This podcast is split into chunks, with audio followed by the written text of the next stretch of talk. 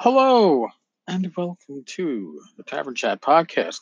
I'm your host, Erik Tenkar, your bartender in the OSR, your main proprietor at the Tenkar's Tavern blog. And as always, don't forget the Tenkar's Tavern Discord server, where in about half an hour from when I record this, we'll be doing our weekly Tavern Chat live chat, voice, text. You never know who's going to drop in. So, what do I got for you today? Well, I got some news in the industry. Uh, nothing earth shattering, but certainly interesting. And it's not bad news, it's good news. Uh, two things. Uh, Fantasy Grounds, which I guess is what Smiteworks, they actually have just released officially licensed second edition AD&D modules. The Player's Handbook, uh, the Monstrous Manual, and the DMG. And strangely enough, they've also released an adventure, but it isn't a 2e adventure. It's a 1e adventure. Um, and, and that is N1 Against the Cult of the Reptile God. I enjoy that one. It's one that's uh, certainly uh, more than one session of play. But uh, I'm surprised that that's the one they chose to include when they released this. Now, the books are all twenty dollars a piece. Uh, the adventure is nine ninety nine, but you don't need the two e quote modules to use the two e rule set. Here's what I got from Doug Davidson. Fantasy Grounds just released officially licensed AD&D 2e modules. Uh, Player's Handbook, Monstrous Manual, DMG, and, and Adventure. We added a 2e rule set to all standard and ultimate licenses where people can enter their own data if they don't want to buy the preloaded module content we sell. I don't know how much you need the, you know, the, I don't know, uh, preloaded module content. As long as you have the rule set, as long as you have the saving throws, you as long as you have your combat tables in there. Um, I don't know how much of the other stuff that you need. I can bring the book to my table.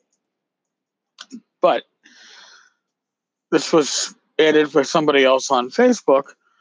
Um, there's a free extension that makes the 2E rule set an AD&D 1E rule set. You actually get the rules engine, automation, like I was saying, free with Fantasy Grounds you need to buy the books to get the content, but you can enter all yourself if you wanted to. And why would you want to?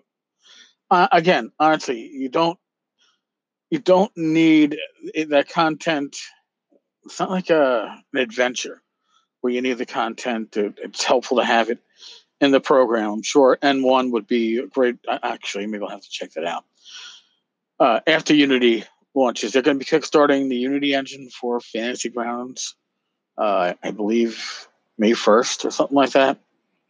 And that allow you to run it natively, you know, not just natively through OS X and Windows and such, but it should be a, uh, an easier user experience if you want to enter data. I've never been one that's been comfortable entering data into Fantasy Grounds. Has usually been something on par with programming language and I'm not good with that shit. You gotta know your limits. But this is exciting because hopefully this also means that they may have come out directly, God forbid, with uh, some our rule sets. We shall see. Other news Gallant Knight Games partners with Barrel Rider Games. Now, Barrel Rider Games is James Spahn. So if you like White Box and if you like White Star, James has signed an exclusive contract with Gallant Knight Games. Gallant Knight Games is going to be publishing and distributing uh, Barrel Rider Games products for the foreseeable future. Here's the official announcement. Gallant Knight Games is excited to announce they have signed a deal with Barrel Rider Games to help produce tabletop role-playing games. James M. Spahn is a talented designer. Yes, he is. Whose creative art and game design have powered Barrel Rider Games and its flagship work, White Star, to the top tiers of classic D20 style gaming.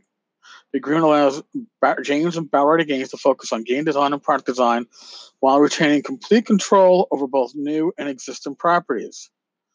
Uh, basically, Gallant Knight Games is going to be publisher, sales, marketing, inventory. Uh, and what does that mean? In the end, the first joint project released by Bauer Games and uh, Gallant Knight Games uh, will be James's long-awaited Viking white box role-playing game. I've spoken with James about this. I guess uh, what he asked a year or so off and on. We've been talking about what he plans on doing with it. I find it very exciting. Uh, it's a it's a great type of setting. I like the Viking setting, so that should be cool. The game will seek funding on Kickstarter and a short campaign for PDF and print-on-demand delivery. Following that, a collected edition of James's White Box Productions will be produced.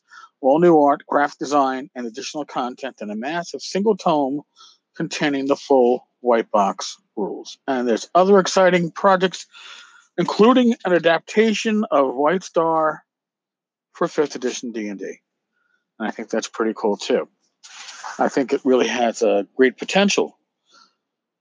Now, that's the news as I was getting ready to sit down and record this, uh, Joe the lawyer sent me a question, and it regards uh, magic missile in 5e, but also I guess you could say it involves the magic missile spell in all editions.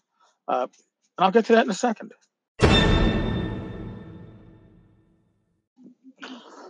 All right, so here's the issue, or here's the question. When it comes to the magic missile spell, and somebody using mirror image, do you have to roll randomly to see if the images are hit and not the caster, or do they automatically hit the caster? And this is the way I've always run it. I believe that the shield spell in 1E is, you know, the magic missile defense. It absorbs magic missile spells in addition to giving the magic user a slightly better AC. But magic missiles in AD&D, 1E, 2E, uh, whatever, I'm assuming 5E, don't need a to hit roll. Okay? They don't need a roll to hit. They automatically strike the target as long as the target is in range. Therefore, my interpretation would be they ignore the illusions. The illusions are not a physical target. But it's an interesting question, though, because I can see it played other ways. It just to me the wording of the spell since it automatically strikes and those are illusions. Now if they were i don't know how did AD&D have it? You had those illusions that were semi-real and had semi-corporeal presence and some hit points or whatever and if that was the case yeah they could be targeted but these are pure illusions and the magic missile spell will not be um, thrown off by such. Hmm. I'm thinking I should start doing like a, a sage advice for the OSR as an occasional feature here on the uh, Tavern Chat. It'd be fun. So if you do have questions, uh, and, and, you'd love an unofficial answer from somebody that's uh, pulling shit out of their ass, feel free to leave me a, a voicemail or send an email uh, with the subject Tavern Chat in it to tenkars.tavern at gmail.com and I'll try to address it. Come on, should be fun for all. On that note, I'm going to wrap this up. If you are listening on iTunes, you can give us a review. Awesome. Uh, otherwise, for everybody else, stay safe, be well, God bless, roll those dice. And I will talk with you all tomorrow. Later, folks.